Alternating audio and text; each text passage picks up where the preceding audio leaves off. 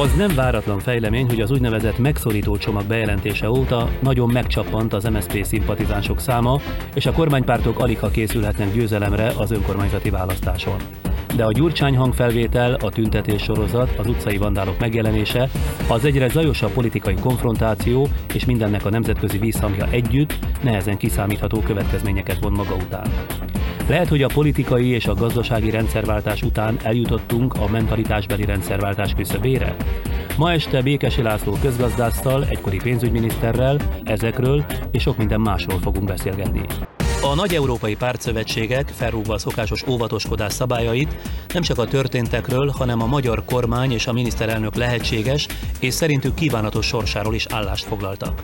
Vajon mit szól ehhez két magyar európai parlamenti képviselő, akik Strasbourgban egymással ellentétes oldalon ülnek? Mi, akik tudjuk, hol vagyunk, most lemérhetjük, hogy vajon a rólunk tudósító külföldi újságírók is tudják-e, hol vannak, és látják-e, ami a puszta történések mögött van. Erre ma este nálunk a Financial Times budapesti tudósítója válaszol. Tapasztal-e krízisjeleket a nagy londoni hitelminősítő intézet igazgatója Moritz Krémer, vagy az egy hete zajló események ettől függetlenül is késleltetett hatásokat vonnak maguk után? Megfagyott körülöttünk a levegő? Darabjaira hullott-e a nemzetközi renoménk, amióta nem nevezhetjük már magunkat a nyugalom szigetének, vagy a jó hírünk még helyreállítható? Ha az előbbi, mi okozta? A gyurcsány hangszalag, vagy a szűnni nem akaró tüntetések és a hétfői zavargások képei, amelyeket címlapon hoztak a világlapok? Ha az utóbbi, mi kell ahhoz, hogy Magyarország megszűnjön negatív szenzáció lenni? Jó estét kívánok! Ha jól gondolom, ez a válság, amelyben benne vagyunk legalább hat napja, egyben talán lehetőség is, napról napra érik, ennek irányait látjuk is, de ez idő szerint még nem tudni, merre billen el a dolog. Ahogy figyelem a közvéleményt, és hétfő óta figyelemmel követem a nálunk megforduló értelmiség illusztris képviselőit is, Különböző felismerések születnek, aztán ezek a vegyes értelmezések eljutnak az emberekhez, és bizonyos értelemben katarzis megy végbe, annak minden nehézségével együtt. Mielőtt a mai első vendégemmel elkezdek beszélgetni, hogy a héten minden este tettük, vegyük át az utolsó 24 óra fejleményeit, mi történt, mit tudunk tegnap óta. Tegnap éjjel először nem voltak komolyabb zavargások Budapesten. A rendőrök több helyszínen erődemonstrációt tartottak és szétkergettek kisebb csoportokat, néhány embert elő is állítottak. Budapesten a Kossuth téren a tüntetők közfelkiáltással megalakították a Nemzeti Kerekasztalt, és mára alkotmányozó nemzetgyűlést hirdettek. Ugyanígy beszélt a tömeghez az a budaházi György is, akit a szabadságtéri szovjet emlékmű megrongálása miatt köröz a rendőrség, de tegnap nem kerítették kézre. Mint a rendőrség egyik illetékese fogalmazott, nem akartak ott a Kossuth téren hangulatot kelteni. A tiltakozók egyik vezetője, Torockai László ismét arra buzdította az egybegyűlteket, hogy ne fizessenek adót, járulékokat, és ne vegyenek BKV jegyeket sem, mert idézem, ha Gyurcsány Ferenc majd nem tudja fizetni a saját vagyonából a rendőröket, távozni kényszerül a hatalomból. A külföldi sajtó megosztotta a magyar történéseket illetően. A francia lapok például szélsőséges megmozdulásoknak tartják a tüntetéseket. Az amerikai CNN Gyurcsány Ferenc elközölt interjút, amelyben a riporter hazugságot firtató kérdéseire a miniszterelnök az elmaradt reformok szükségességével és a bátorság hiányával válaszolt. Megkezdődtek az utcai rendbontók elleni rendőri eljárások. Jelenleg 500 szemét keres a rendőrség, közülük egyre többet azonosítottak. Egy rendőrtisztet, egy szerződéses katonát, egy televízióst és két fővárosi miép képviselőt is megtaláltak a köztévé elleni támadásról készült felvételeken. Lendva Ildikó, az MSZP frakcióvezetője bemutatott a sajtónak egy felvételt, amelyen a Fidelitás alelnöke Goró Oszkár a TV székházát védő rendőröket haigálja. A politikust, aki a pártja 15. kerületi frakcióját is vezette, a Fidesz és a Fidelitás egyaránt azonnal kizárt a soraiból. Mától a 64 vármegye ifjúsági mozgalom 200 aktivistája vállalja a felelősséget a kosutéri tüntetés rendjért, ezt a szervezőbizottság egyik tagja jelentette be. Gyurcsány Ferenc délelőtt Berlinben találkozott Angela Merkel német kancellárral. Üdvözlő nyilatkozatában Merkel azt mondta, hogy a jövő évi német Európai Uniós elnökségről és európai kérdésekről is tárgyaltak. Egyúttal a kancellárnő bátornak nevezte Gyurcsány leleplezett beszédét. Gyengült a piacon a forint, de a helyzetén a brazil és a lengyel krízis is rontott. Bár a Fidesz tegnap bejelentette szombati nagygyűlése elhalasztását, több párt és politikai szervezet is jelezte, hogy a hétvégén még intenzívebben folytatja a tüntetéseket. Tehát ennyit a tegnap és a ma történtekről, most pedig Békesi Lászlóval folytatom. Mit gondol voltak éppen arról, hogy tényleg katarzis megye végbe, és ahogy egyesek már fogalmaznak, a politikai és a gazdasági rendszerváltás után eljutottunk a mentalitásbeli rendszerváltás küszöbére. Ebben az értelemben itt az a kérdés, hogy ez is a reform része lenne-e? Az ma már számba megy, hogy a fejekben a legnehezebb rendet teremteni, és megrögzött ítéleteket, előítéleteket, szokásokat megváltoztatni nehezebben megy, mint a gazdaságban gyökeres átalakítást végrehajtani, vagy a politikai intézményrendszert megváltoztatni. Minden úgynevezett transformációs ország, tehát az egykori szocialista országok küzdenek a problémával. A katarzis és a mentalitásváltás a reformok nélkülözhetetlen előfeltétele abban az értelemben, hogy a határozott és gyökeres gazdasági átalakítás sikere nem kis mértékben a kvázi konszenzuson, vagy legalábbis a többségi akaraton múlik. A többségi akarat elképzelhetetlen, annak a megszervezése elképzelhetetlen akkor, hogyha a fejekben zűrzavar van. Hogyha nem látják világosan legalább a politikai döntéshozók, vagy azoknak a többsége, hogy miért elkerülhetetlenek ezek a rövid távon esetleg kellemetlen reformok, bár rögtön hozzáteszem, hogy iszonyatosan túllihegett ezeknek a gazdasági racionalitást követelő lépéseknek a negatív hangsúlyozása. Ugye mit ért? egy, senki nem beszél, vagy? hát nem csak az újságokban, hát mindenütt a politika hiszterizál, ez érthető, az ellenzék nyilván megpróbálja ezt a hangulatot maga számára felhasználni, ez is érthető. Na de hát, hogy ne tegyék világosá akár a kormányzati erők, akár a szakemberek Magyarországon, hogy az elmúlt hat év eredményeihez képest a mérleg helyreállítása ellenyészően kevés áldozattal jár, és ezt nagyon szeretném hangsúlyozni. Mondhatok néhány számot talán annak illusztrálására, hogy alá is támasztam ezt az állítást. Ugye hat év alatt Magyarországon a reálbérek 40%-kal emelkedtek, miközben a gazdasági növekedés az körülbelül 18%-os volt, a termelékenység növekedés meg 21 következésképp, kétszer akkora reál jövedelem, tehát vásárolói erőképes jövedelem bővülés ment végbe, mint amit a gazdaság teljesítményei alátámasztanak. Ennek a többletnek legrosszabb esetben az egyharmadát, 30%-át fogja vissza a bejelentett stabilizációs és e pillanatban megismert reformcsomag, amiben adóemelés benne van, átmenetileg növekvő infláció benne van, a szociális kedvezményeknek egy nagyon szerény mértékű csökkentése, illetve bizonyos állami szolgáltatások után fizetendő térítési díjak is benne vannak. Ezt akik... hívjuk igazán drámai életszínvonalat rontó, éhínséget okozó családokat nyomorba kergető De azt hiszem a konfliktus nem ebből adódik egyszerűen most. elképesztő. Tehát ebből most azért a konfliktus kevésbé adódik. A békésen tüntető, tehát a Kossuth téren békésen tüntetők nem ez ellen tiltakoznak. Itt azért már rég nem a reformról van szó, én úgy látom, hanem Gyurcsány Ferenc leleplezte önmagát egy hosszú időn át tartó hazugsággal, és ebből adódott aztán az, hogy mindent hiteltelennek minősítenek azok, akik tiltakoznak, ami az elmúlt, nem tudom én, választások után eltelt fél évben vagy négy hónapban történt, meg visszamenőleg is. Beszélgetésünk a mentalitás változtatásáról Igen. indult, és arról beszéltünk, hogy a reformok konszenzusos vagy többségi végrehajtásához ez elkerülhetetlen ahhoz, hogy ez a mentalitásváltozás bekövetkezzék, elengedhetetlen volt a valósággal való őszinte szembenézés. Mély meggyőződésem az összes ettől eltérő interpretáció dacára, hogy a Gyurcsány beszéd az elmúlt 16 év legjelentősebb és legnagyobb felelősségű politikusi beszéde volt mindennel együtt. Ugye Isten igazából arról van szó, pontosan látta, tudta, hogy krízis helyzet lehet csak a kiváltó ok, hogy mondjuk egy széles gyűjtőpárt, mint, amilyen, mint amilyen az MSP, és a benne lévő frakció, amely meghatározza a parlamenti döntéseket, csak abban az esetben hajlandó beállni a sorba, hogyha megérti, hogy a krízist el kell kerülni, a krízis elkerülésének pedig az a feltétele, hogy kvázi sokkolják őket a valósággal. De Ebben egy... benne van ez a durva őszinteség Egy is. miniszterelnök bevallja, hogy hazudtam, vagy hazudtunk másfél évig, sőt azt megelőzően négy évig.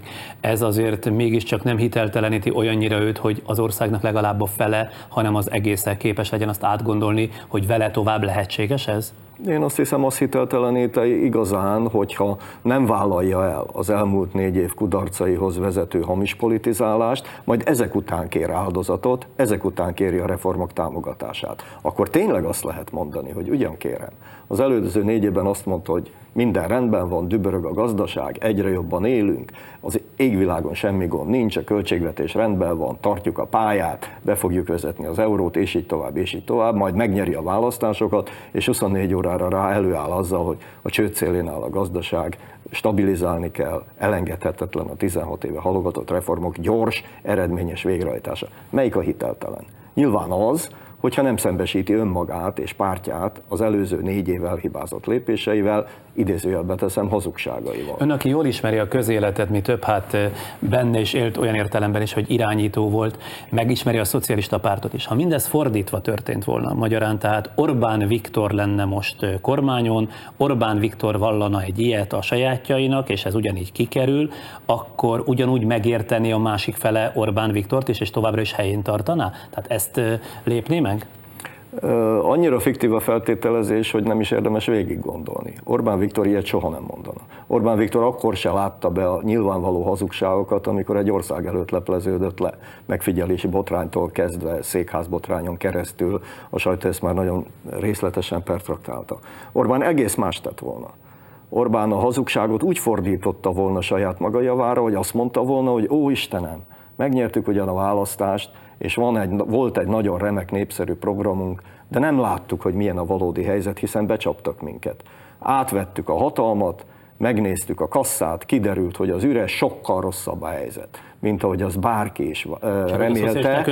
És át most a kasszát. innentől kezdve nekünk sajnos nincs esélyünk arra, hogy a szép, vonzó programot, amivel egyébként minket megválasztottak, fiktív a feltételezés, meg tudjuk valósítani, tehát változtatnunk kell. Gyurcsánynak nincs meg ez az esélye, hiszen részben a saját előző két éves teljesítményének a kritikájával lehet hitelesíteni a mostani elkerülhetetlen változtatás. Ha már Orbán Viktort emlegette, vagy emlegettük, mit olvas ki Orbán Viktor mondataiból, meg az ezekben a napokban tett nyilatkozataiból, amelyekben ugye népszavazásként emlegeti az október 1 önkormányzati választást, szakértői kormány felállítását tartja elengedhetetlennek, majd pedig új választások szükségességét emlegeti. Mit akar, vagy mit akarhat Orbán Viktor súlykolni az emberek fejébe, milyen reflexekre játszik, tehát mit erősít? Ugye ezek a feltételezések, célkitűzések, ajánlások, javaslatok, ötletek politikailag, jogilag, gazdaságilag egyaránt az abszurd kategóriájába tartoznak. Orbán pontosan tudja, hogy egyiket se lehet megvalósítani. Ugye az igazán leleplező az üzenetekben az, hogy miközben, érdekes a párhuzam, Gyurcsány ezzel a durva kirohanással, amivel leleplezi önmagát és az egész rezsimet, de nem csak az MSZP-t, hanem az egész magyar politikai elitet és közéletet.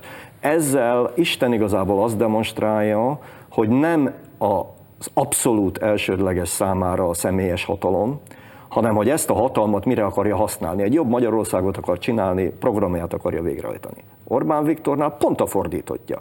Semmi sem drága azért, hogy a Gyurcsány és az MSZP-től elvegyük a hatalmat, megszerezzük a hatalmat, hogyha ez nem sikerült jogállami keretek között demokratikus módon a választásokon, akkor keresünk olyan módszereket, amelyekkel meg lehet kerülni ezt a helyzetet, és ezért adunk ilyen ötleteket, ezért kokettálunk a szélső jobbal, ezért kokettálunk az ultranacionalistákkal, és így tovább. De akkor Nem miért tudok mondja, más hogy pontosan üzenetet. tudja, hogy ez úgy is lehetetlen, akkor miért mondja, ha tudja Orbán Viktor is, hogy ez abszolút lehetetlen, hiszen az alkotmányos rend másképpen írja ezt? Mert ő pontosan arra számít, hogy az emberek egy jelentős részében ez a bizonyos mentalitásváltás, ez nem ment végbe Egyrészt sokan vannak, akik nyilván kritika nélkül támogatják, ezt tudjuk, de nem elegen. Viszont ahhoz, hogy elegen legyenek, az összezavart, zavaros fejekben esetleg még lehet támogatókra lelni, ezért lehet ebben a zavarosban halászni. Egész egyszerűen más racionális magyarázat nincs ezeknek a képtelen ötletek. És amit mondjuk Gyurcsány Ferenc tesz, hogy a másik oldalt is kérdezzem, a hazugság lelepleződése óta az annak nyomán adott miniszterelnöki interjúk, magyarázatok, meg az azóta tapasztalt reakciók, azok hogyan értékelendők? Gyurcsány milyen reflexekre játszik, és mit súlykol az emberekbe? Nyilvánvalóvá akarja tenni, hogy sikeres kormányzás csak akkor lehetséges, hogyha azon az úton, amit meghirdetett, és amit sokan nem szeretnek, azon végigmegy. Magyarul tehát azt akarja súlykolni, hogy bármilyen politikai taktika, vagy akárcsak rövidtávú félelmek miatt sem szabad visszakozni. Magyarul a súlykolás lényege, hogy végig kell menni az úton, és akkor van esélyünk a győzelemre, mindenfajta győzelemre. Itt elsősorban az ország fejlődését kell ez alatt érteni, nem pedig Gyurcsány személyes, vagy pláne az MSZP győzelmét. Ugye ezt a fajta hitet elsősorban nyilván a saját bázisát adó MSZP-ben kell megerősíteni. Már csak azért is, mert azt Gyurcsány is tudja, miként az MSZP ettől minden bizonyal nagyon fél, hogy a következő önkormányzati választásokon pár nap múlva valószínűleg lényegesen kevesebb, kevesebb pozíciót tudnak megőrizni, vagy nehogy Isten újakat nyerni, mint négy évvel ezelőtt.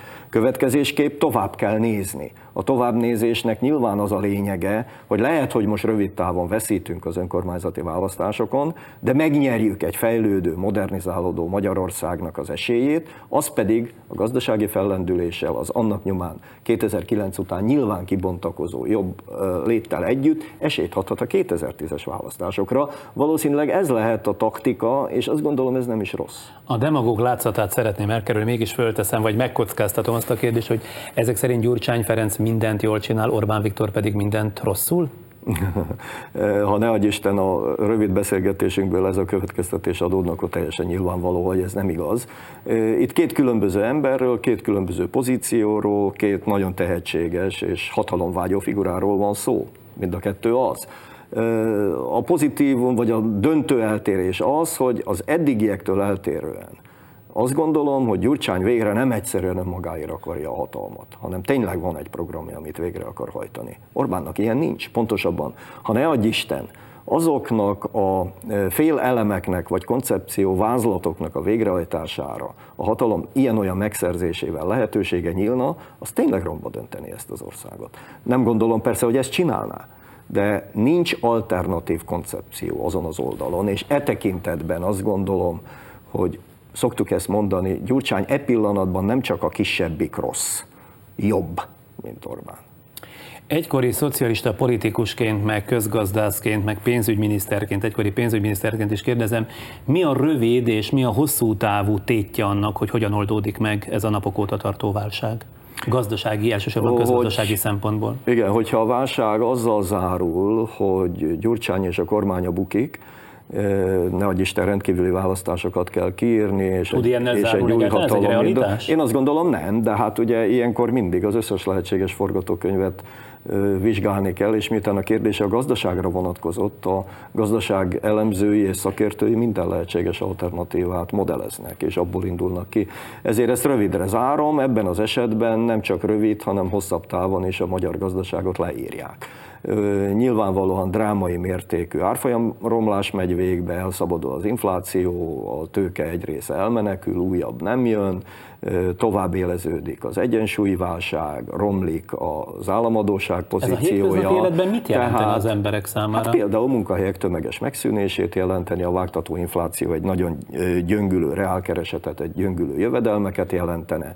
Nyilvánvalóan hosszabb távon egy stagnáló vagy akár visszaeső gazdaság azt jelentené, hogy az a sokak által nagyon szerénynek ítélt növekedés, gazdasági fejlődés, életnívó és fogyasztás bővülés megakad maradna, megállna a felzárkózási folyamat, amitől azt várjuk, hogy ugye részben az Európai Uniós forrásokból egy modern Magyarország építésére ad lehetőséget, tulajdonképpen esélyeit veszíteni.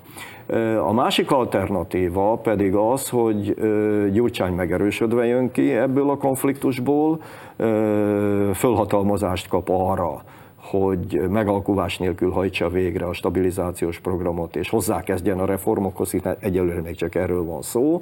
Ez visszaépítheti az ország elveszített hitelességét, megállíthatja azokat a negatív folyamatokat, amelyek a pénzpiacokon és a befektetői piacokon várnának Magyarországra. Stabilizálhatja a forintot, csökkentheti az e pillanatban újra nevekvő kamatszínvonalat, újabb külső tőkebefektetőket vonzhat az országba,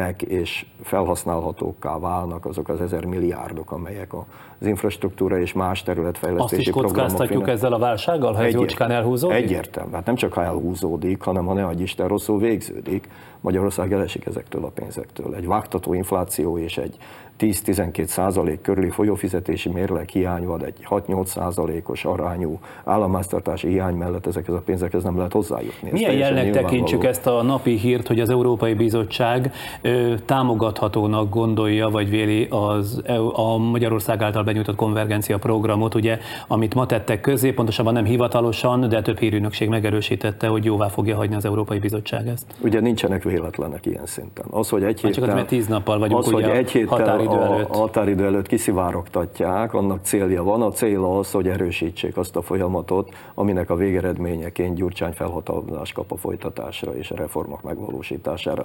Miután senki nem lát alternatívát, és ezt akarom hangsúlyozni, sem a külvilág, sem a gazdaság szereplői és elemzői nem látnak olyan lehetséges változatot Magyarországon, gazdaságpolitika terén, amely jobb lenne ennél a szakmailag sok ponton támadható konvergencia programnál és stabilizációs programnál, kormánynál, ezért a kisebb rosszat fogják támogatni, és ez ebben az esetben a jelenlegi kormány és annak a koncepciója. Na most akkor egykori szocialista politikusként hadd kérdezzem meg, hogy milyen állapotban van ön szerint a Magyar Szocialista Párt, amely nem utasítja vissza például Orbán Viktornak tegnap a TV2-n, de aztán más e, televíziókban is elhangzott nyilatkozatát. A TV2-től idézem, a miniszterelnököt mi egy történelemhez és a múlthoz tartozó személynek gondoljuk, mondta Orbán Viktor tehát tegnap a TV2-ben a tények adásában, tehát a mi számunkra csak jogi értelemben Magyarország miniszterelnöke, erkölcsi értelemben és politikai értelemben is bukottnak tekintjük, nincs vele miről tárgyalnunk. Milyen állapotban van az a párt, az a szocialista párt, amely ezt nem teszi helyre,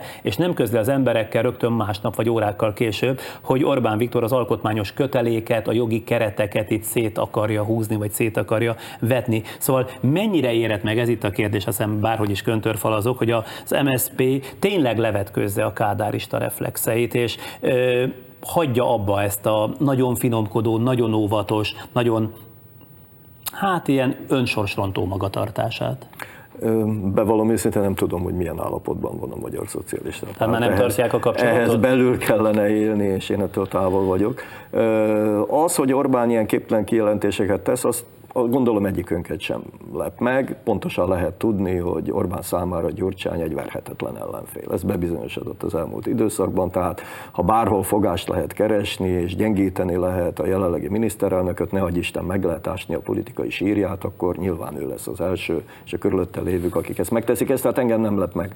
Hogy azonnal nem reagál rá az MSP, valószínűleg most egész mással van elfoglalva. Megérdemelt volna persze egy, egy kemény cáfolatot, egy ilyen abszurd nyilatkozat. De visszatérve az, az eredeti kérdésre.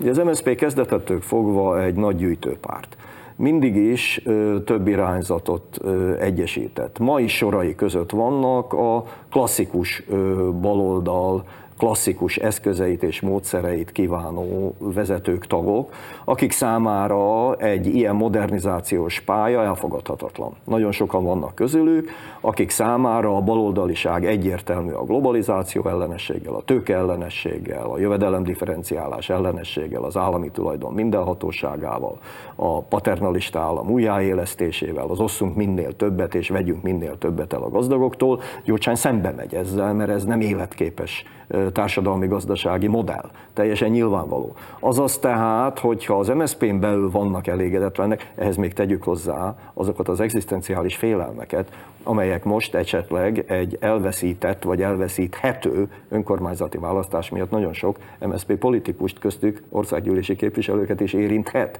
Ilyen körülmények között nincs azon csodálkozni való, hogy nem monolit az egység a miniszterelnök fölött és mögött. Ezért tehát azt gondolom, hogy és többek között úgy érzem, hogy ez is magyarázza azt a fajta szenvedélyes és e pillanatban sokat támadó Gyurcsányi beszédet, amely fel akarta rázni a saját csapatait. Azt hallottam tegnap, hogy az ön liberális értelmiségi kollégái közgazdászokra gondolok, közülük néhányan aláírásokat gyűjtenek Gyurcsány Ferenc menesztése érdekében, illetve hogy mondjon le.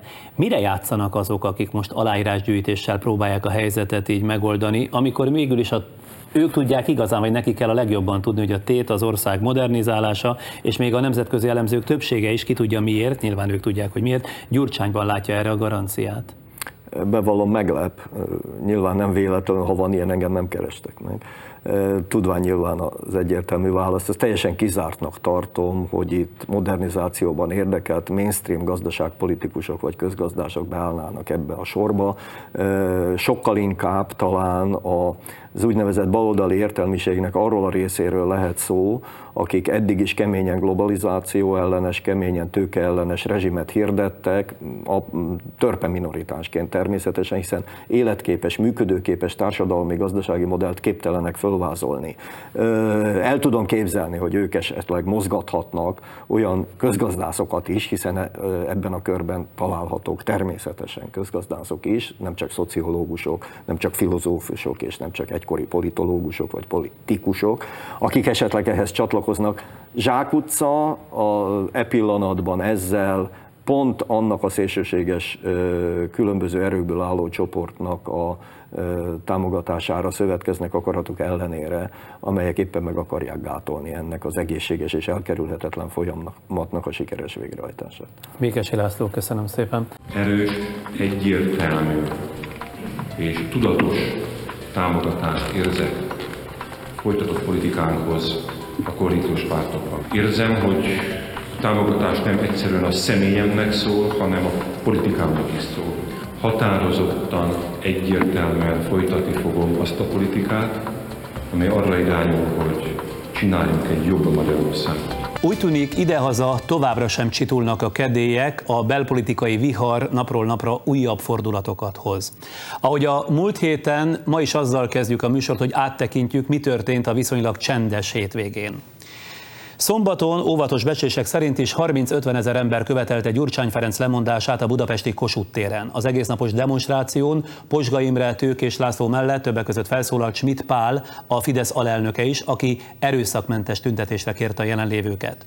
A tömegkérés ellenére Orbán Viktor távol maradt a megmozdulástól.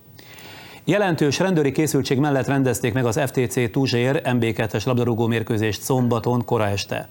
A szurkolók egy csoportja a mérkőzés után békésen elindult a Kossuth térre, hogy csatlakozzon a tüntetőkhöz. Vasárnap hajnalban ismeretlen elkövetők felgyújtották az MSZP kőszeg irodáját, a tűzben nem sérült meg senki, az okozott kár nagyságát 50-100 millió forintra becsülik. Több mint 60 56-os elítélt és hozzátartozója adott ki közös állásfoglalást, amelyben elzárkóznak attól, hogy az elmúlt napokban történt rendbontásokat forradalomnak nevezzék. Az állásfoglalásban hazugnak nevezik az 56-os jelképek felhasználását, a szovjet emlékmű rombolását, a rendőrség ávónak nevezését, az 50. forradalmi évforduló időpontjának felhasználását a tüntetők céljainak elérése érdekében. A CNN amerikai hírtelevízió Gyurcsány Ferenc után Orbán Viktorral is interjút készített. A Fidesz elnöke a hírtelevíziónak azt nyilatkozta, hogy a magyar miniszterelnök politikai sorsa megpecsételődött, mert túlhaladtak rajta az események. Orbán kijelentette, hogy a kormánypártal ellentétben ő soha nem hazudott az embereknek. A német kancellária hivatala nem erősítette meg, de nem is száfolta, hogy Angela Merkel német kancellár Gyurcsány Ferenccel folytatott múlt pénteki tárgyalása során valóban bátor tettnek minősítette-e a magyar miniszterelnök Balaton összödi beszédét, ahogy ez Gyurcsány korábban állította. A legnagyobb brit konzervatív lap, a The Sunday Telegraph felvetette annak lehetőségét, hogy az országgyűlés elnöke szivárogtatta ki a miniszterelnök Balaton összödi beszédéről készült hangfelvételt. A lap szerint így Gyurcsány pártbéli riválisainak lett az áldozata. Szili Katalin a brit lap értesüléseit ma reggel határozottan száfolta és jogi lépéseket helyezett kilátásba. Gyurcsány Ferenc a Vasárnap reggel című lapnak adott interjújában elmondta, hogy az önkormányzati választások végső kimenetelétől függetlenül továbbra is pályázik az MSP elnöki székére. Elmaradhat a gazdák e hétre tervezett országos demonstrációja, értesült a hírszerző. A Magyar Gazdakörök és Gazdaszövetkezetek Szövetségének vezetői közül többen úgy vélik, hogy a szakmai szervezetet a tiltakozások okán összekapcsolnák a szélsőséges politikai csoportosulásokkal, és ez nem kívánatos. Nem Szili Katalin házelnök, hanem a parlament civil irodájának vezetője, illetve a köztársasági elnök hivatala vette át ma azt a petíciót, amelyben tíz közéleti személyiség alkotmányozó nemzetgyűlés összehívását, ideiglenes kormány felállítását és a tárgyalások azonnali megkezdését követeli. Egyúttal közölték, 48 órán belül választ várnak. Hát körülbelül ennyit arról, hogy mi történt szeptember 25-én, azaz ma estig, és most, hogy visszakanyarodjunk a múlt hét második felének történéseihez próbáljunk meg arra talán választ találni, ilyen aspektus még nem volt, vajon ki vagy mi késztette arra a két legnagyobb európai pártszövetséget, hogy nyíltan állást foglaljon a magyar miniszterelnök és a kormány jövőjéről, mert hogy mind a kettő megtette, hiszen a konzervatívokat tömörítő Európai Néppárt Gyurcsány Ferenc lemondását tartaná helyesnek, a szocialisták viszont maradásra buzdítják. A rivális pártfrakció két magyar képviselőjét kérdezem mindenről ma este itt a stúdióban, a szocialista Kósáné Kovács Magdát, és a Fidesz képviseletében, pártja tekintetében egyébként az Európai Néppárt frakciójához tartozó Söpflin Györgyöt. Először akkor önt kérdezem, már csak azért, hogy bocsánat az udvariatlanságért, hogy időrendben haladjunk. Múlt héten kedden ugye az Európai Néppárt német kezdeményezésre született nyilatkozatában azt közli, hogy a közelmúltban megválasztott magyar kormány minden hitelét és politikai legitimitását elvesztette, mert eh, nyilvánvaló és szervezett politikai hazugságok révén választották meg, majd később eh, azonnali lemondásra szólítják fel a magyar kormányt, valamint fölszólítják a Magyar Szocialista Pártot és liberális koalíciós partnerét, hogy vonják vissza a támogatásukat a miniszterelnöktől és kormányától, megnyitva ezzel az utat az új választások előtt. Akkor önt kérdezem, Söflin úr, hogy ugye jól érzékelem, nagy az egyetértés az Európai Néppárt és Orbán Viktor között e tekintetben, mert nagyon hasonlókat mond egyik is és másik is. Azt hiszem, hogy ezt jól látja, ezzel nincs semmiféle különösebb mondani való. Egyeztetnek ilyenkor? Tehát... Hát ezt nem tudom. Ezt Orbántól kell megkérdezni, illetve gondolom Pötteringtől, én nem voltam ott. Ön nem volt ott? Személyesen nem. Uh-huh. Um, természetesen. Mondjuk Orbán Viktor járt Brüsszelben, tehát járt ilyen Brüsszelben, formán igen, találkozhattak, igen, igen, hiszen igen, ő a néppárt alelnöke is egyúttal, ugye? Igen feltételezhető, hogy voltak beszélgetések, de hogy egyeztetésekről, erről nem tudok semmit. De azt szeretném még leszögezni, hogy Nincs olyan ma már, hogy külügy és belügy. azáltal, hogy Magyarország belépett az Európai Unióba, szerves részévé vált az európai politizálásnak, és most ezt éljük meg. Akkor is, hogyha egy országnak olyan értelemben vett belügyéről van szó, amelyről a viták még e pillanatban is idehaza tartanak? Pontosan, hát ha nézzünk vissza egy picit, és pontosan ez történt Szlovákiában, amikor a Fico kormány került hatalomra. Akkor is voltak beavatkozások Európából, mert Európa úgy tartja, hogy a demokrácia megőrzés az mindenkinek a közös ügye. A nagy különbség, hogy Ficónak nem egy, hogy mondjam, párbéli riválisa ment el Európába és tett panaszt, hanem az Európai Unió észlelte azt, hogy valami nincs rendben Szlovákiában, én, nem? Én nem látok nagy különbséget, strukturálisan az ugyanaz, vagy majdnem ugyanaz. Szóval egy szélsőséges koalíciós partner megítélése, meg a magyar kormány pillanatnyi megítélése, az akár egy kalap alá kerülhet? Egy kalap alá kerülhet, mivel itt az összeurópai demokráciáról van szó, illetve a demokratikus viselkedési elvek betartásról. Most mondok egy precedens esetet, és ez a finn kormány esete a három évvel ezelőtt, amikor az akkori finn miniszterelnök Anneli Jettén Megi kiderült, hogy hazudott, két órán belül lemondott. Most ez hogy jön ide? Hát, hogy ő, ő lemondott, és, ja, nem, és nem volt semmiféle teketóriázás. Egyből azt mondta, hogy igen, uh-huh. igazuk van, le kell mondanom. Igen. Egyébként azt helyesnek tartja, és akkor beszéljünk általános elvekről, hogy a nemzetközi szervezeteket arra fölhasználni, hogy hiteltelenítsék belpolitikai ellenfelüket adott esetben, mert ugye ez nem ennyi, hanem sajnos Magyarországot is. Tehát az mindegy, ezért mondja azt, hogy kül- és belpolitika már, ma már nem választódik külön, vagy nem választható a, külön. A felhasználás szót. Szerintem az európai pártokat egyébként ugyanúgy érinti a szocialistákat, mint bennünket, érdekeltek abban, hogy jól működjön a demokrácia az Európai Unió bármelyik tagállamában. Ez nem felhasználás, ez közös érdek. A kereszténydemokrata internacionál Orbán Viktor 2003. júniusában szintén elítélő határozatot kezdeményezett, és ez meg is született, amely Burmával és Kubával helyezte egy szintre Magyarországot az emberi jogok tiszteletben tartása szempontjából. Tehát akkor ezzel is egyetért így visszamenőlegesen? Gondolhatom azt? Megint strukturálisan igen. Most a részleteket nem tudom, akkor nem voltam tagja a parlamentnek, de minden esetre, hogyha tényleg vannak kihágások, érintik az emberi jogokat, akkor igen, ez ugyanúgy elintélendő bárhol a világon. Hát ez a, ez Akár a, csak Kubában és Burmában és Magyarországon. Kubában, vagy Oroszországban. Hát ezen ön is mosolyog, azért ezen ön is mosolyog egy kicsit, látom. Nem, bajsza alatt a mosolyt látom. Ha lenne bajszom, akkor ha nem létező igen, bajszal.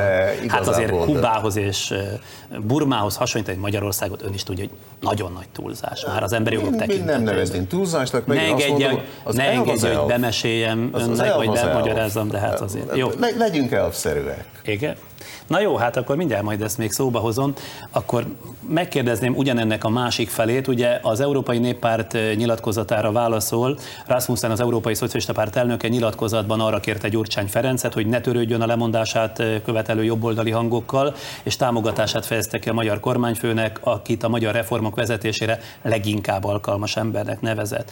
Hozzátett, hogy Magyarországnak ma a legkevésbé egy jobboldali kormányra van szüksége. Ugyanez válasznyilatkozatnak tekinthető nyilván, de épp úgy beleszólás a magyar belügyekbe, mint a néppárti nyilatkozat is. Ez a szokás egyébként Európában, hogy a párcsaládok beleszólnak a tagországok belső pártvitáiba, vagy fogadjuk el azt a verziót, amit Csöflin úr mondott, hogy nincs ma már bel- és külpolitika. Európa van. Jogilag persze Söplé képviselő úrnak igaza van, de politikailag nincs. Annál is inkább nem, mert van egy világos szerepmegosztás vagy szerepkülönbség az európai intézmények és az európai pártok vagy pártcsaládok között. Vannak dolgok, amelyekbe az intézmények nem szólnak bele, mint ahogy nem szóltak bele a szlovák ügybe sem, de azoknak a pártoknak, amelyek befogadói az európai bal vagy, vagy jobboldali mozgalmaknak, azoknak igenis kötelességük, hogy az európai politikai koncepciók és értékek védelmében akár a közvetlen beleszólás eszközét válasszák. Ez történt Szlovákia ügyében, és ez történt most, amikor az Európai Szocialista Párt elnöke rendkívül határozottan kifejezte az elkötelezettségét a magyar reformmozgalom mellett. Én ezt tartom a nyilatkozata Önök is megkérték az Európai Szocialista Párt elnökét, és az a verziója, vagy az a elképzelése, hogy Orbán Viktor is megkérte a néppárt elnökét? Mindenki kapaszkodjon meg. Az Európai Szocialista Párt elnöke magától tudta, hogy mi a dolga, és ő tájékoztatott minket. De a másik esetben azt gondolja, hogy Orbán Viktor megkérte erre a néppárt elnökét? Én biztos vagyok ebben, annál is inkább, mert itt egy akciósorozatról van szó. Ön egy 2003-as idézet. Rögtön mellé tudom tenni a 2004-es nyári próbálkozást, amikor az újonnan a parlamentbe belépett magyar delegáció döbbent rá arra, hogy egy rendkívül kemény elmarasztaló nyilatkozatra akarja Orbán Viktor rávenni az Európai Néppártot. Mit illetően, azt én már elfelejtettem. Hát nem is jelent meg, úgyhogy ennek nem kell erre emlékeznie, de hát abban is volt minden. Képviselő többször hivatkozott a demokrácia védelmének kötelezettségére, amivel természetesen egyetértek, csak nem kell farkast kiabálni akkor, amikor még éppen bárány sem sétafikál a kertek alatt. Tehát azt mondani, hogy, hogy Magyarországon olyan emberi jogi sérelmek vannak, mint Burmában, hát ez vagy ostobaság, vagy hazugság, de hát ezt akkor most olyan emberről állítom, aki még életében nem hazudott, vagy legalábbis ezt mondja magáról, és akkor, akkor hazudott először, amikor ezt mondta. Szó szerint megkérdeztem tőle, hogy ismerje az egész szöveget. Azt mondta, hogy igen. Megkérdeztem, hogy egyetérte, hogy ez bátor szembenézés valami olyasmival, amivel Magyarország régóta tartozik, de ez nem csak magyar jelenség, azt mondta, hogy igen,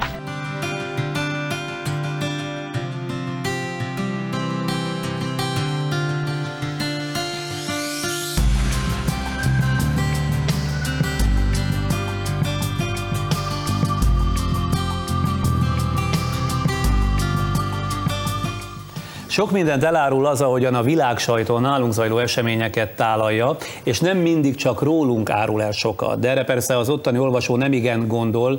Ő talán annak látja, ami nálunk történik, aminek kedvenc lapja és amit reggel a kezébe vesz.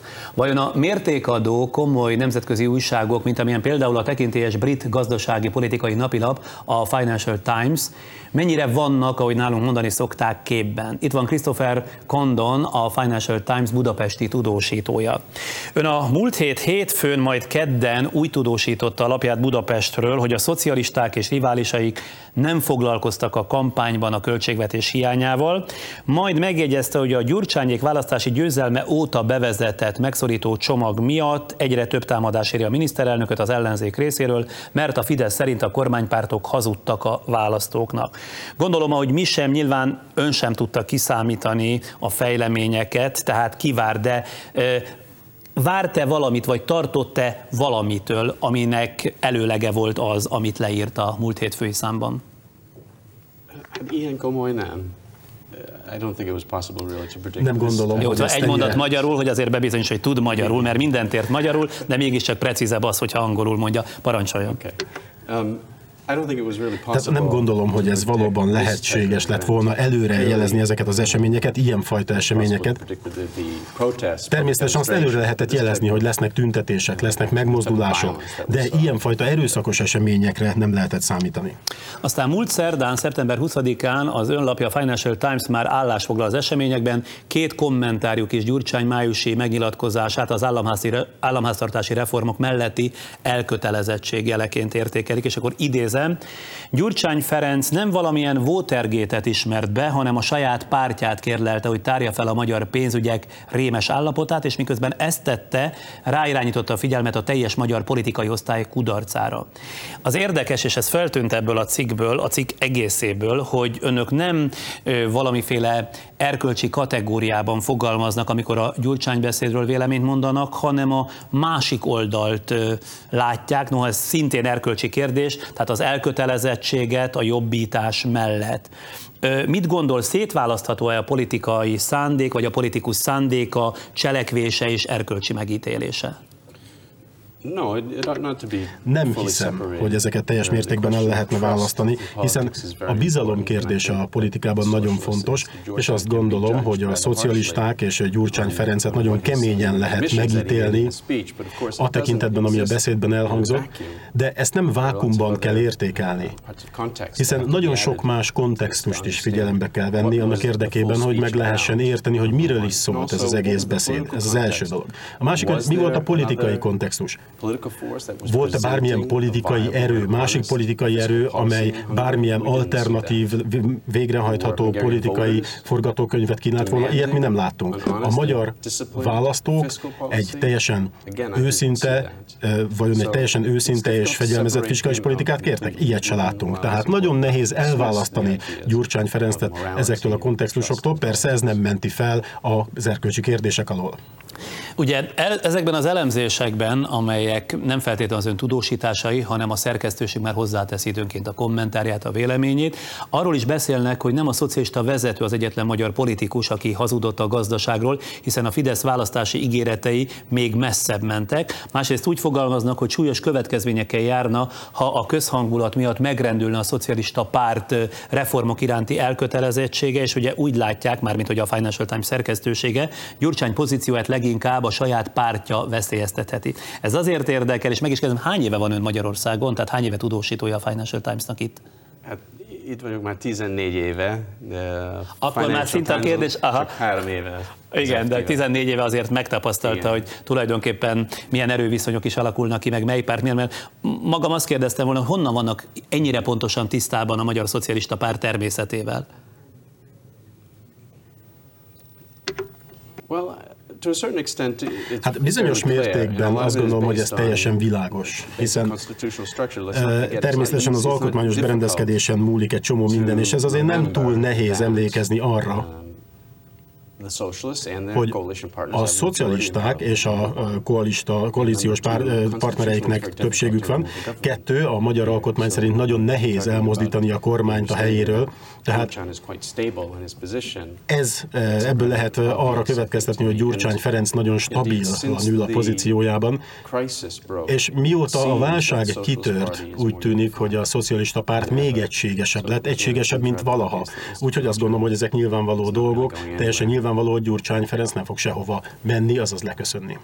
Azt is írják a Financial Times-ban, hogy idézem, ha fennmarad a politikai instabilitás és elmaradnak a reformok Magyarországon, a forró tőke távozik az országból, ami súlyos valutaválságot okozna. Ezt vegyük úgy, hogy tulajdonképpen a világnak szánt elemzés, vagy nekünk, magyaroknak egy üzenet, egy figyelmeztetés. Mind a kettő, mindkettőről um, szó van. Azt gondolom, hogy egy figyelmeztetés bármilyen gazdaságnak, akár elsősorban egy fejlődő gazdaságnak, ahol a befektetések mindig törékeny struktúrát képeznek, Másrészt pedig Magyarország nagyon sebezhető helyzetet foglal el a pénzügyi helyzete miatt, az államháztartási deficit miatt, illetve a költségvetési hiány miatt.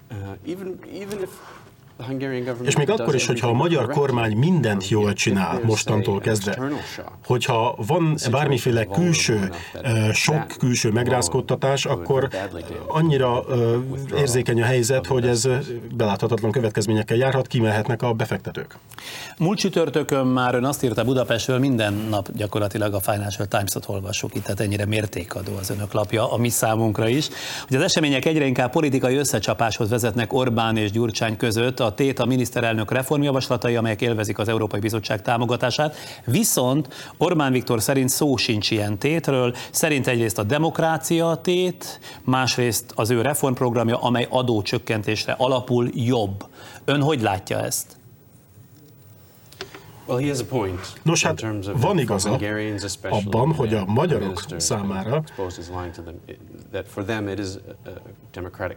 a magyarok számára ez egy demokratikus, egy morális kérdés, hogy a miniszterelnök hazudott nekik. Ami viszont az ő programját illeti, az adócsökkentési, lehetséges adócsökkentési programot illeti, ez része lehet a megoldásnak, de a Fidesz még soha nem mutat mutatta be az adócsökkentéseket oly módon, például egy kampányban, tehát soha nem mondta azt, hogy soha nem mondta a kampány során, hogy a deficit kiszaladt a kezeinkből, és azáltal, hogy az adókat csökkentjük, ezáltal a megfelelést biztosítani tudjuk. És hát azt is gondolom, hogy valószínűleg abban az esetben is nagyon fontos lenne a kiadási oldal erélyes csökkentése. Tehát része lehet ez a megoldásnak, de akkor is egy olyan komplex, komplett csomagnak, egy őszinte csomagnak kéne, hogy a része legyen, amelynek szintén foglalkoznia kéne a költségvetési csökkentés, pontosan a kiadás csökkentéssel, ami úgy tűnik, hogy senki, amivel úgy tűnik senki nem foglalkozik komolyan. Krisz, játszon a gondolattal, vagy velem együtt játszon el azzal a gondolattal, hogyha ugyanez Angliában lejátszódik, Nagy-Britániában lejátszódik, ilyen fejleményekhez vezet? Tehát körülbelül ugyanaz történik, mint Magyarországon, vagy valami merőben más? Mi annak a végkifejletés, abból következtethetünk arra, hogy gyerekcipőben jár a mi demokráciánk, vagy nem? I think Nos, azt gondolom, hogy nagyjából hasonlóak lennének az események. Ha a kontextus ugyanaz lenne. Ha ez Tony Blairrel történt volna, mondjuk nem sokkal újraválasztása után, mondjuk, ugye, mert most már Tony Blair nagyon sebzett, több sebből vérző politikus, úgyhogy ezt hagyjuk, de mondjuk egy erősebb pozícióban lévő Tony Blairrel történt volna ez, azt gondolom, hogy ugyanezt lehetett volna látni, azaz azt, hogy azok, akik őt támogatták, azok utcára vonulnának, és akik pedig nem támogatták őt egyáltalán, azok pedig teljesen kilennének akadva, teljesen dühösek lennének.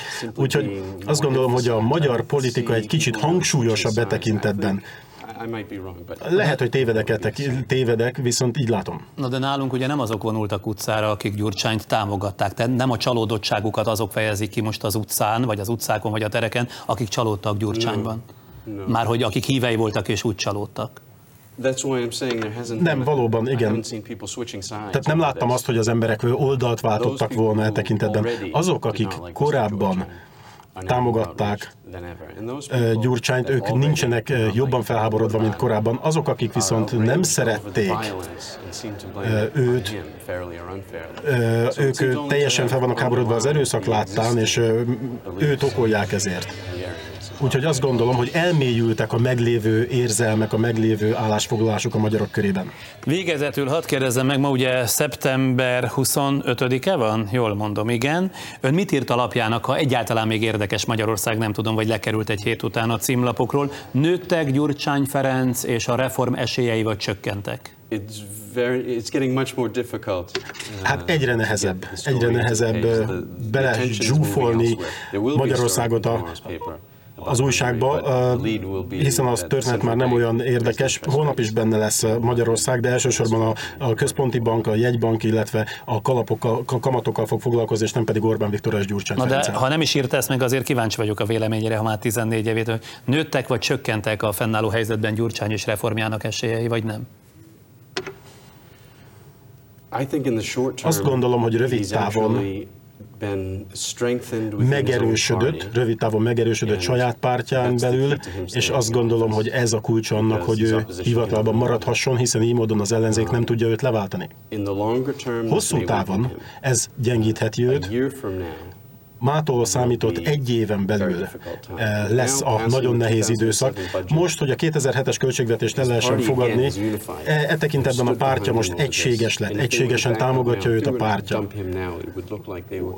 Hiszen, hogyha most feladnák őt, akkor az olyan, mintha az ellenzék karjába löknék őt. De egy év múlva, egy év múlva, hogyha ezek a reformok nem kezdenek el eredményt hozni, valamiféle pozitív hozadékot a mindennapi embereknek, akkor nagyon nehéz helyzetben lesz.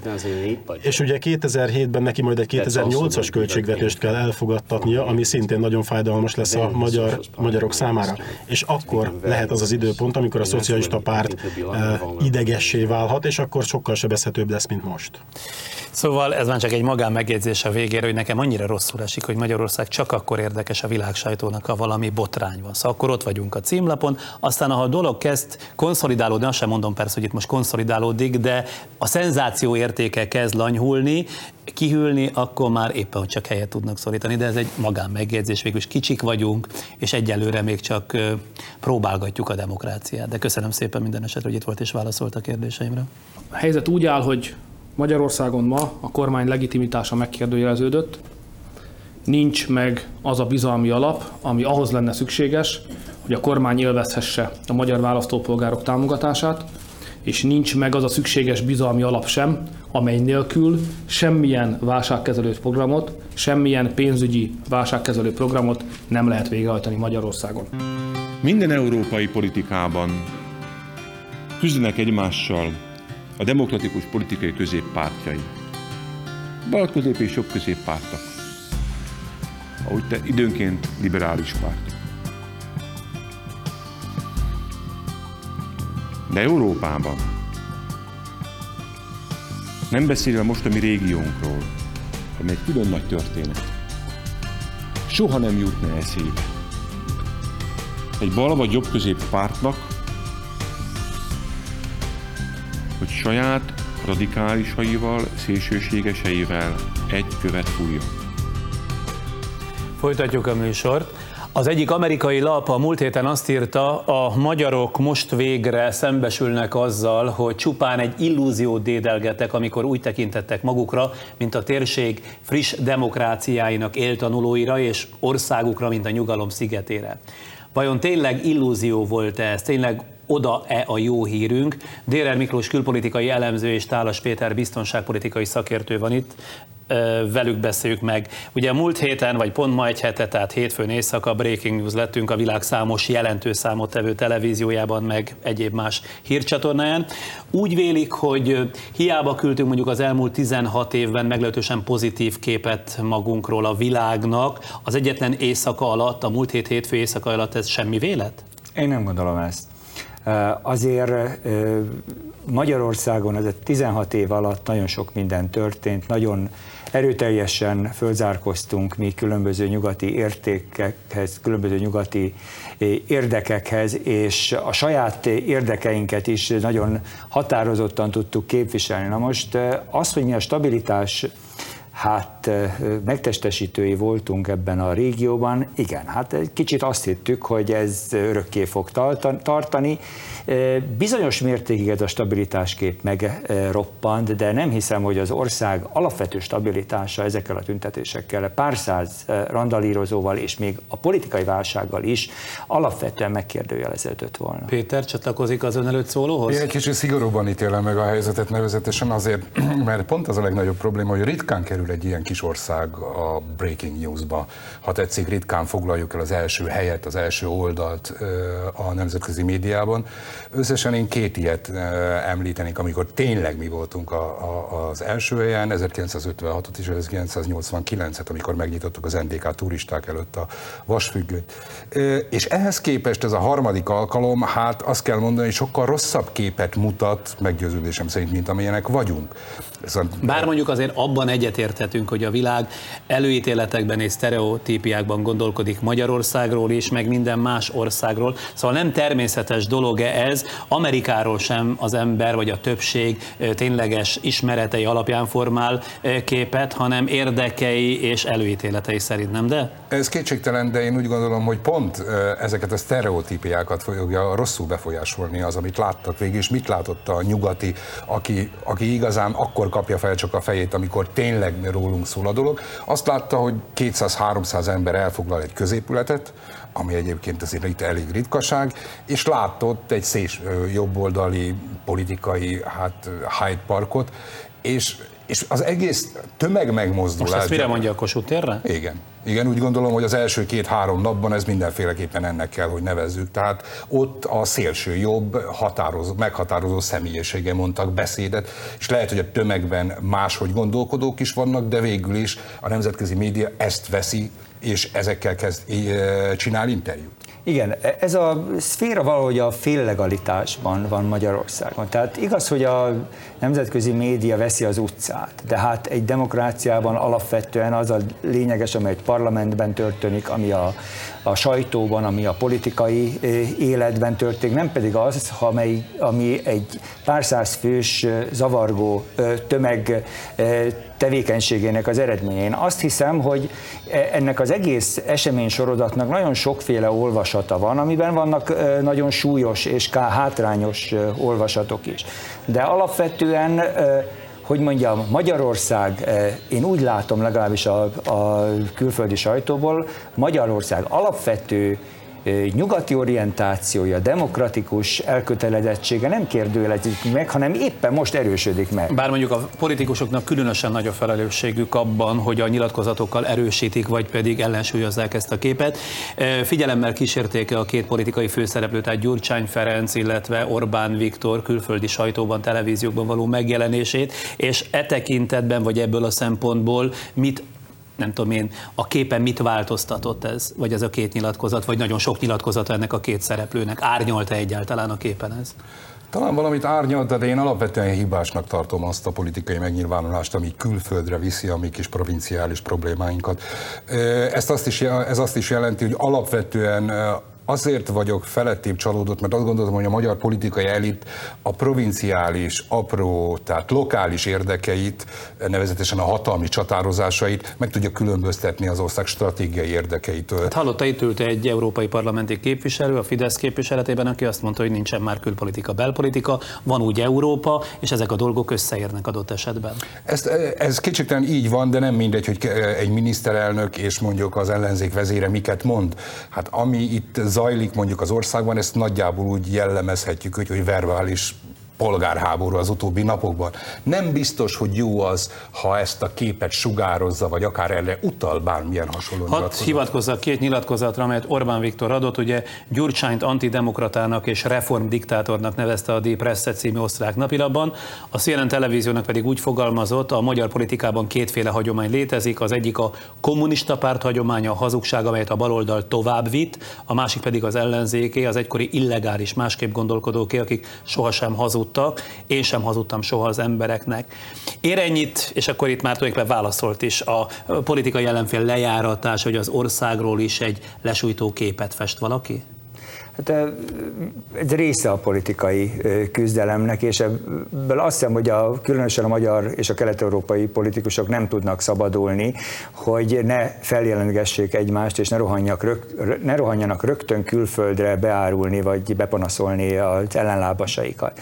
De hát itt az egyik olvasat, amiről éppen el akartam mondani, arról szól, hogy, hogy hát ugyan stabilitásnak a, a a megtestesítői voltunk ebben a régióban, de a nyugat szemében egy kicsit a, ö, kvázi kiderült, hogy ez a régió egységes, hogy ebben a régióban súlyos problémák vannak. Válságban egységes a régió. Nem feltétlenül válságban, hanem vannak olyan, olyan jelenségek, amelyek a fiatal Európai Uniós tagországokra jellemzőek, amelyek a volt... meg így van, így van, így van. A, a, a, a jobboldaliságnak egyfajta nagyon erős jelenléte a közgondolkodásban, különböző nemzeti sztereotípiák és nosztalgiák jelenléte, amelyről nehezen tud szabadulni ez a, ez, a, ez a régió, és főleg ez az, amivel kapcsolatban a problémáikat kifejezik. Egyébként nagyon, nagyon nem is lepődtek persze meg, azt nem. hiszem, ugye? Amikor Orbán Viktor a múlt hét végén összehívta a nagyköveteket, és valamiféle tájékoztatót tartott, azt minek lehet betudni? Tehát szokásos az, hogy akár az ellenzék vezére és mert mondjuk még a miniszterelnököt értem, hiszen hivatalosan neki kell tájékoztatást adni, vagy talán az ő kötelessége, nyilván diplomáciai szabályok ezt előírják, de hogy az ellenzék vezérés tart egy sajtótájékoztatót, vagy egy tájékoztatót a nagyköveteknek, az például a dolgok normális menete? Nyilván, hát mindegyik próbálja, próbál elvonatkoztatni attól a képtől, amit a média, illetőleg az, ellen, az ellenfél kialakít, kialakít róla, és ebből a szempontból ez egy teljesen normális és érthető gesztus volt, érthető lépés. Én azt hiszem, hogy például a miniszterelnöknek meg is kellett magyaráznia ezt a beszédét, hiszen ez a beszéd egy szűk körnek szólt, kvázi egyfajta magánbeszélgetés volt idézőjelben, amennyire egy miniszterelnök magánbeszélgetést folytathat, és ezt le kellett fordítani a, a, a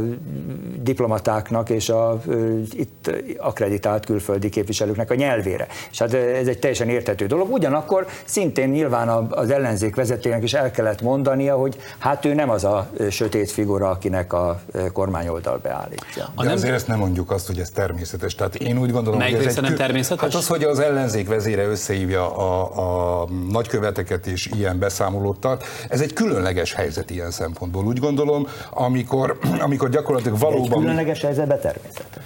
Hát a különleges helyzetben, jó, igen, akkor fogalmaz. Egy különleges helyzetben természetes, de mivel a különleges helyzet nem természetes, ezért úgy gondolom kilóg itt a dolog. Már követni se tudom, csak legfeljebb következtetem. A napok, ahogy haladtak előre, itt ült ugye a Financial Times tudósítója, aki azt mondta, hogy már holnap csak helyet szorítanak valahol a lap valamelyik oldalán a magyarországi fejleményeknek. Szóval, hogy haladtak előre az események, és mi is kicsit közelebb kerültünk az indítékok és szándékok felismeréséhez. Ez a külföldi sajtóban is, hogy mondjam, a helyére kerül, és egyre kevésbé leszünk érdekesek? Ja, tulajdonképpen ezzel, akar, ezzel kezdtem, hogy minden csoda egy napig tart. Nem hiszem, hogy ez a az esemény sor egy alapvető átértékelését eredményezi Magyarországnak. Ez egy pötty, ez egy, hogy mondjam, ha idézőjelbe tenném, egy nem jó szó, de gazdagítja azt a képet, ami Magyarországról kialakult, és más országokban is történnek ilyen események, természetes felháborodás, nem felháborodás, Tálas Péter közben látom, csak ön elfordult ő azért a pöttyöt nagyobbítja. Ennél azért nagyobb. én úgy gondolom, hogy televízióban ülünk, tehát pontosan tudjuk azt, hogy a, a, a vizuális médiában ezek a képek még nagyon-nagyon sokszor elő fognak jönni. Sőt, ezek fognak előjönni Magyarországról most jó ideig. Abban bízom, hogy nem csak, de félek én is, hogy jó ideig ez. Köszönöm szépen.